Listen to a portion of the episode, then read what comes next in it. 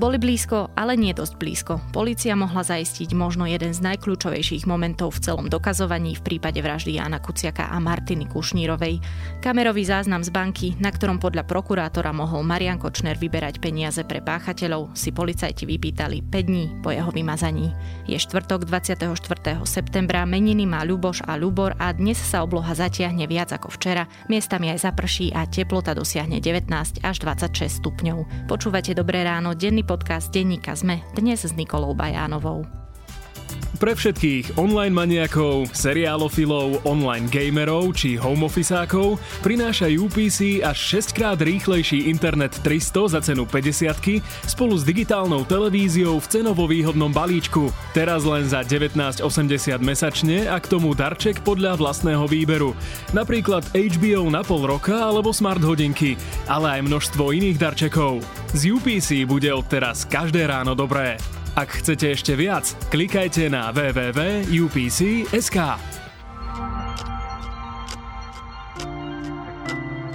A teraz už krátky prehľad správ.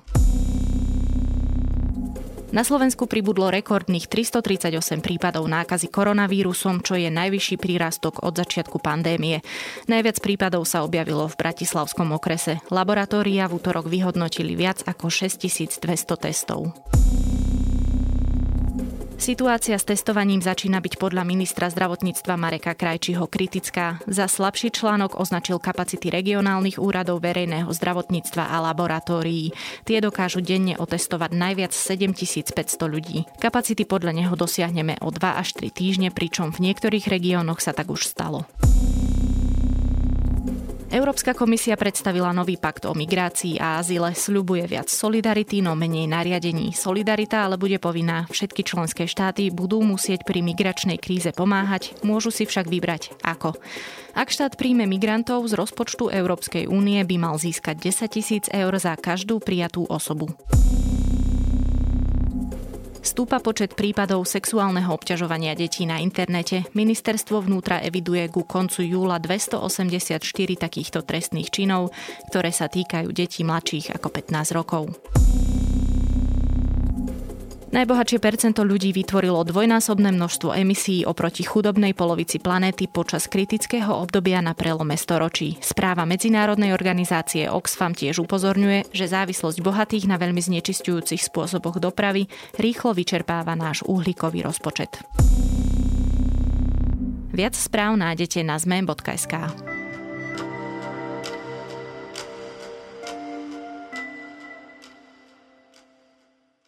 Reťaz nepriamých dôkazov, ktorá nepresvedčila sudcov o údajnej vine Mariana Kočnera a Aleny Zsuzsovej v prípade vraždy Jana Kuciaka a Martiny Kušnírovej, postráda aj tento dôležitý prvok. Prokurátor verí, že krátko po skutku bol Kočner zo svojho sejfu v banke vybrať päťdesiat tisíc eur pre páchateľov. No nemá na to dôkaz, pretože polícia si kamerový záznam z banky vypýtala päť dní po vymazaní, ktoré banke prikazuje zákon. Ako sa to mohlo stať a bol by vyšetrovateľom taký záznam na niečo vôbec dobrý, odpovieme s investigatívnym reportérom denníka SME Adamom Valčekom.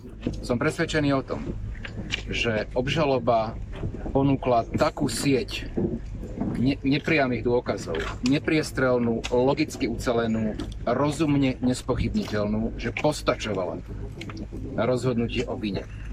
Je zrejme, že pre časť Senátu nepostačovala.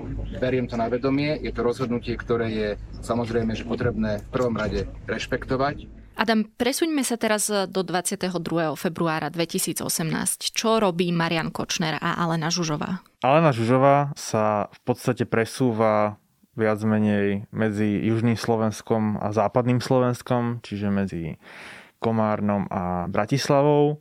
Vyplýva to z údajov od mobilných operátorov.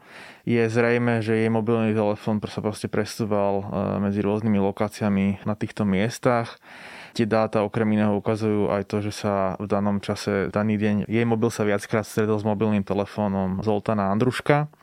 No a okrem toho tie mobilné dáta ukázali aj na to, že zhruba okolo obeda sa nachádzala v Bratislave, niekde v okolí Vajanského nábrežia, kde sa v rovnakom čase nachádzal aj mobilný telefón Mariana Kočnera. Zároveň vieme z iného dôkazu, a to zo záznamov Tatra Banky o návšteve bezpečnostných schránok, dvoch bezpečnostných schránok, ku ktorým mal prístup Marian Kočner, že v danom čase navštívil Marian Kočner bezpečnostné schránky. Vyšetrovatelia, teda aj prokurátor Vladimír Turán, predpokladajú spojením všetkých týchto informácií, ktoré som spomenul, že vlastne Marian Kočner bol niečo zobrať v bezpečnostnej schránke. Prokurátor tvrdí, že päťdesiat tisíc eur na výplatu vrahov a stretol sa pred bankou s Alenou Zsuzsovou, ktorej tie peniaze odovzdal. Oni to stretnutie popierajú napriek tomu, že v správach cez aplikáciu Trima sa dohadujú na tom stretnutí a potom si píšu, že som tu a ja som tu. A teda, ako si už povedal, to podozrenie je, že vyberal tie peniaze na záberoch, o ktorých sa tu vlastne dnes budeme rozprávať. By sme to videli? To je dobrá otázka, či by sme to videli na tých záberoch. Treba povedať, že je to špekulatívna alebo hypotetická otázka. No lebo práve to vyšetrovanie a aj všetky tie ďalšie úkony sa dosť spoliehali na to, že on vytiahol tých päťdesiat tisíc Áno, z tej je to, schránky. Áno, je to konštrukcia, na ktorej je to jeden z tých bodov tej obžaloby, ale treba povedať, že tak ako je špekulatívny bod ten, tej obžaloby, že vyberal tie peniaze, tak rovnako si myslím, že je legitímne špekulovať aj o tom, teda, že čo sa vlastne stalo a mohlo stať. Lebo aj špecializovaný trestný súd v ústnom odôvodnení rozsudku, ktorým oslobodil spod obžaloby Mariana Kočnera a Alenu Zsuzsovú v súvislosti s vraždou Jana Kuciaka, konštatuje, že tá okolnosť toho údajného výberu a odovzdania päťdesiat tisíc eur nebola dokázaná. A na to sa počas celého toho ročného procesu, ako keby mám pocit, zabúdalo, len sa neustále vo verejnosti ustálil ten narratív, že on bol predsa vybrať peniaze. No, ale o tom neexistuje vôbec žiaden dôkaz. A ešte k tým záberom. Teda k tým záberom. Pýtala som sa, že či by sme to na nich videli. Je to možné, alebo teda existujú proste iné zábery z iných termínov návštev Mariana Kočnera v inom čase, ktoré prokuratúra nedáva do súvisu s vraždou, na ktorých je vidieť dej, ktorý sa... Nehovorím, že je kde vidieť, čo vyberá Marian Kočner zo schránky, ale majú istú informačnú hodnotu.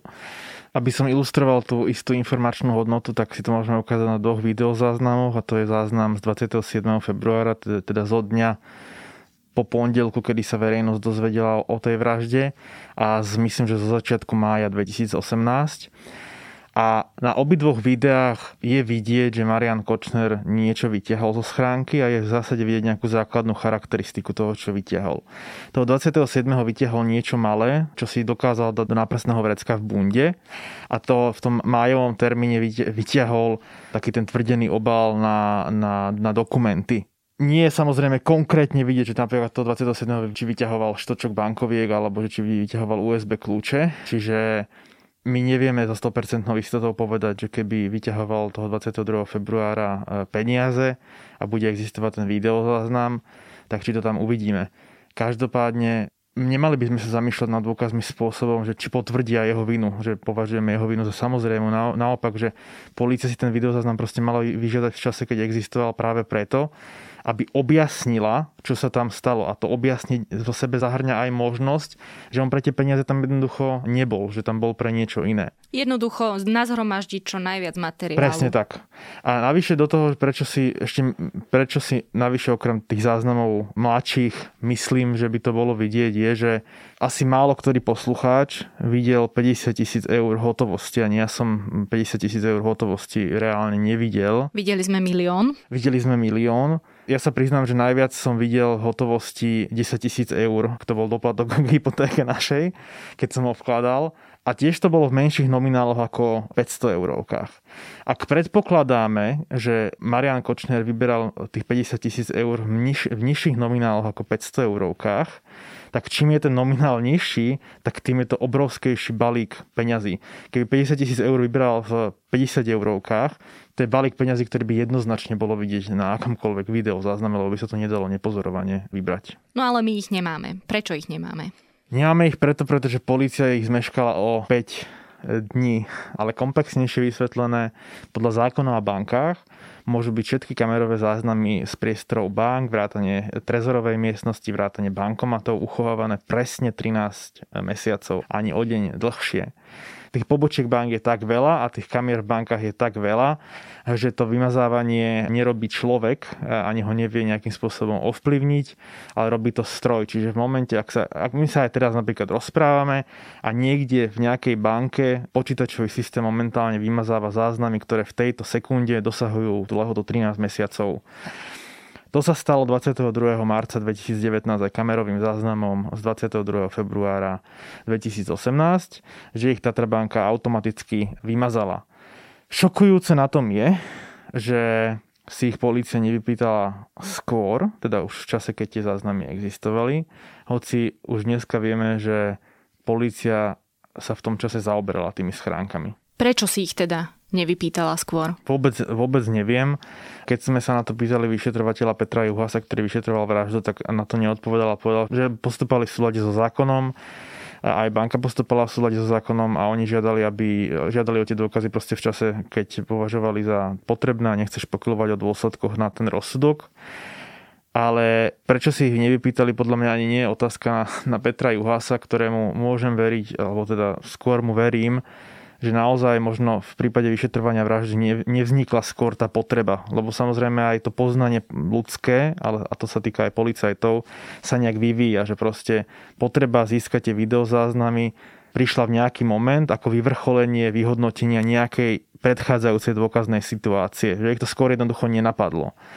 Ale toho, koho to napadnúť mohlo, je prokurátor Vladimír Turán. Pretože prokurátor Vladimír Turán, to si možno poslucháči ešte pamätajú, zhruba začiatkom roka dvetisícdevätnásť bola taká jedna krátka aférka, kedy ministerka vnútra Denisa Saková odňala z toho vyšetrovacieho týmu vraždy Jana Kuciaka vyšetrovanie pri objednávke vraždy prokurátorov Maroša Žilinku, Petra Šufiarského a advokáta Daniela Lipšica. A začal to vyšetrovať samostatný tím. No a ten tím na vyšetrovanie prípravy vražd právnikov už začiatkom marca vykonal prehliadku tých bezpečnostných schránok a ešte predtým týždne sa zaujímal o návštevy v tých schránkach. Je to pomerne kľúčové, lebo v tom čase ešte tie videozáznamy z dvadsiateho druhého februára existovali, ale ani tento vyšetrovací tím si ich nevyžiadal. Turán vlastne dozoroval obidve tie kauzy, čiže ak sa u niekoho spájali všetky tie informácie, tak by to mal byť práve ten prokurátor. Na druhej strane nakoniec k tomu dospeli, ale prišlo to tých päť dní po vymazaní. Toto na sto percent v niektorých ľuďoch vyvoláva veľa otázok. Ako to zodpovedať obyčajnému človeku, pre ktorého to môže byť až, až absurdné? Je to mrzuté, aj pre mňa je to mrzuté, ale ja rád hovorím, alebo treba vysvetliť, že existuje taký hindsight bias, sa to myslím, že volá po anglicky, proste sklon vyhodnocovať deje minulé ako pravdepodobnejšie, než v skutočnosti boli. Alebo proste ako slovenské řečení povonie každý generál. My dneska nevieme sa vžiť do role alebo do, do myslenia tých policajtov, ktorí v danom čase nejak postupovali, ale treba mysleť na to, že neexistuje žiadna indícia, že by postupovali nejak zlomyselne. Hej? Čiže treba skôr predpokladať, že konali v najlepšej viere a s najlepšími úmyslami. Jednoducho skôr ich to asi nenapadlo. To, prečo to nenapadlo Vladimíra Turána, tomu nerozumiem. A, a samozrejme aj, aj pri tých policajtoch je ako keby že nevysvetliteľná otázka, že oni už, keď sme sa bavili o tých metadátach, o tých telekomunikačných údajoch, myslím, že už v októbri dvetisícosemnásť polícia disponovala analýzou pohybu mobilného telefónu Mariana Kočnera a Aleny Zsuzsovej. Na jej konci je odporúčanie, že vyžiadajte si kamerové záznamy z okolia Vajanského nábrežia. No tie záznamy boli vyžiadané vlastne až o, o, mesiace, o mesiace neskôr.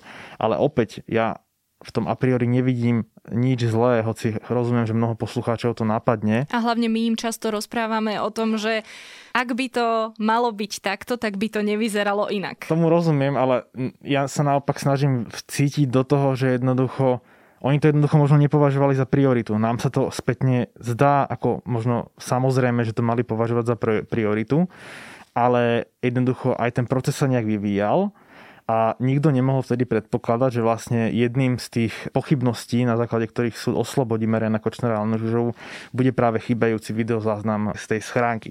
O tom to hovorím, že na toto by sme mali mysleť. Na druhej strane Marian Kočner už bol niekoľko mesiacov v tom čase vo väzení, bol síce za zmenky, ale už sedel vo väzbe. A ak by sme chceli tým prstom ukázať, nemohli by sme práve ukázať aj na to nastavenie, že banky musia držať záznamy trinásť mesiacov a dlhšie, ak sú tie záznamy súčasťou možného trestného činu, alebo teda trestného činu a vyšetrovania. A teraz vieme, že Marian Kočner bol vo vyšetrovacej väzbe a banka napriek tomu teda vymazala, alebo teda ten systém bankový vymazal ten záznam, aj keď by sa dalo trošku polemizovať o tom, a doteraz to robíme, že či to bolo správne rozhodnutie. Bolo to, jednak hovorím, že to robí stroj, čiže nerobí to žiaden človek, ktorý by toto vedel vyhodnotiť. Druhá vec je, že je vlastne nepredstaviteľné, že by si banka sama od seba uchovávala záznamy o komkoľvek potenciálne kriminálnom, lebo treba si proste priznať pravdu, že do bank chodí mnoho ľudí, ktorí majú potenciálne kriminálne úmysly. No práve preto sa pýtam, či nie je problém v tom nastavení, v zákone. Ja na to nemám názor, úprimne hovorím, a neviem na to odpovedať. Zamýšľal som sa chvíľku nad tým, že či trinásť mesiacov je dostatočne dlhá lehota. Podľa mňa asi vychádza z toho, že je to presne rok plus jeden mesiac navyše. Proste, že ak sa, ak sa niečo nevyšetrilo za ten čas, tak jednoducho ten záznam má byť zmazaný. Je to ťažká, je to ťažká otázka, ale rozhodne by som nevidel nejaký zlý úmysel na strane tej banky v tom zmysle, že mala niečo uchovávať. Ona jednoducho ani nevedela v tom čase, že ten záznam bude kvôli niečomu potrebný. Ja neviem si predstaviť od žiadnej banky na, na Slovensku ani vo svete, že proste nejaký klient je za niečo obvinený a teraz tá banka má vyhľadať všetky kamer- sama od seba by mala vyhľadať všetky kamerové záznamy, na ktorých potenciálne je, a archivovať ich pre prípad, že polícia si jedného dňa možno zmyslí, že ich bude potrebovať. Naopak tá, tá povinnosť je na strane tej polície, aby, aby to vyhodnotila s ohľadom na tú lehotu. Opäť celkom ľudský, vytiahnem takú podobnú situáciu, a to bol Filip Rybanič, ktorý si pozeral účty Roberta Kaliňáka a ďalších. A teda tiež doteraz je za to ťahaný po súdoch. Teoreticky by sa mohlo niečo podobné stať aj v tomto prípade. Alebo je to tiež iba také špekulovanie? To je jedna z otázok, ktorá mi napadla, ak teda smeruješ k tomu, že či nejaký zamestnanec banky potenciálne Presne. mohol vidieť ten záznam. Nepýtal som sa to tej banky, neviem o tom, ale teda... No ani by ti to asi nepovedali. Asi by mi to ani nepovedali, ale nie som si úplne istý, že či tie záznamy niekto ako keby, že vo voľnom čase pozerá len tak niekto kamerové záznamy. Ako nie som si tým úplne istý, lebo tie kamerové záznamy proste bežia, zaznamenávajú sa, a pokiaľ tam nie je nejaké ako keby, že bezpečnostný incident alebo incident nejakého druhu, pre ktorý je potrebné tie záznamy opätovne prehrať, tak si nemyslím, že ktokoľvek má dôvod si ich ako keby vo voľnom čase pozerať. Druhá vec je, a na tú nepoznám odpoveď a myslím, že banka na ňu ani nereagovala, či si banka neviedla interné vyšetrovanie. Lebo treba povedať, že aj v súkromnom sektore, najmä vo finančníctve, je úplne bežné, že ak je nejaký klient z niečoho obvinený, tak tá inštitúcia sama iniciuje svoje interné vyšetrovanie zamerané na to, že či nebola využitá, zneužitá bez svojho pričinenia. Čo v konečnom dôsledku môže viesť aj k tým povinnostiam, áno, ktoré má áno, pri ohlasovaní áno, podozrivých tak. činností. Ale my nevieme, či sa toto stalo, a nakoniec myslím, že banka to ani oficiálne nemôže komentovať práve preto, že ak by také interné vyšetrovanie začala a jeho výsledkom by bolo nejaký podnet, tak ona nemôže komentovať, či ten podnet dala alebo nedala. No práve to sa aj chcem opýtať, že či banka nevie, nemôže alebo nechce povedať, čo sa tam vlastne stalo? Skôr si myslím, že je to kombinácia nemôže a, a nechce. A skôr si myslím, že viac je na tom slovo nemôže, že je tam tá zákonná pre, prekážka, než by nechcela. Ale zároveň si viem predstaviť, že to je aj ochotacká reputácia. A vlastne sa trošku vrátim už k tomu, čo sme povedali, ale aj samotný Peter Juhas hovorí, že toto všetko je len čistá špekulácia, že či by sa nejaké zábery podpísali pod iný rozsudok, aký sme si vypočuli nedávno. A ty s ním súhlasíš? Je to správna a korektná poznámka, preto som aj na začiatku povedal, že vlastne my diskutujeme, ale má to len tú špekulatívnu a teoretickú rovinu. Mnoho ľudí aj v internetovej diskusii pod tým mojim článkom sa pýta, že vlastne k čomu by to viedlo, na či prospech by bol ten záznam, že vlastne nebol by tam záznam vraždy, bol by tam potenciálne len záznam nejakého výberu peňazí a zase by išlo o nepriamy dôkaz. No taká je ale realita, že celá obžaloba voči Marianovi Kočnerovi bola postavená na na rade nepriamých dôkazov A jednoducho súd len povedal, že ten rad nepriamych dôkazov sa práve v tom momente toho výberu peňazí pretrhol. A na to, ak chcete odsúdiť niekoho na základe nepriamych dôkazov, rad nepriamych dôkazov musí byť nepretrhnutý. Čiže ak by existovalo video, kde vyberá peniaze, tak napríklad v tomto bode by bol ten rad nepretrhnutý. Ale samozrejme, my nevieme vylúčiť, že ak by aj taká nahrávka existovala, že súd by oslobodzujúci rozsudok nezaložil na ostatných pochybnostiach, ktoré sa tohto prípadu týkajú. Treba to ešte objektívne povedať, že vo vzťahu k Marianovi Kočnerovi bola tá dôkazná situácia najslabšia. Toľko investigatívny reportér denníka SME Adam Valček. Spor alebo boj o spravodlivosť vyhráme vtedy, keď to nevzdáme. Rodičia Jana a Martiny tento boj nevzdávajú. Zlo vyhrá vtedy, keď sa ľudia, ktorým záleží na spravodlivosti, stiahnu a vzdajú. Ja som presvedčený, že v tomto prípade to neprichádza do úvahy.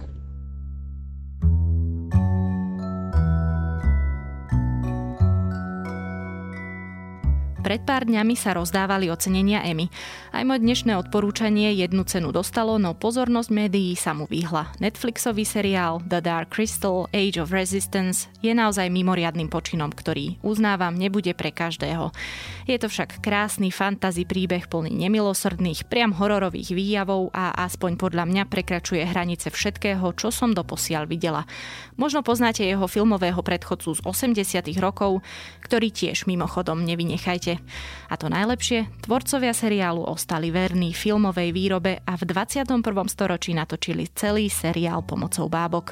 Dajte vedieť, či seriál alebo film poznáte, napríklad aj v našom podcastovom klube na Facebooku. A ak to naozaj nie je nič pre vás, tak si napríklad môžete vypočuť aj náš podcast Modrá vlna. A to je na dnes všetko. Počúvali ste Dobré ráno, denný podcast denníka SME. Dnes s Nikolou Bajánovou.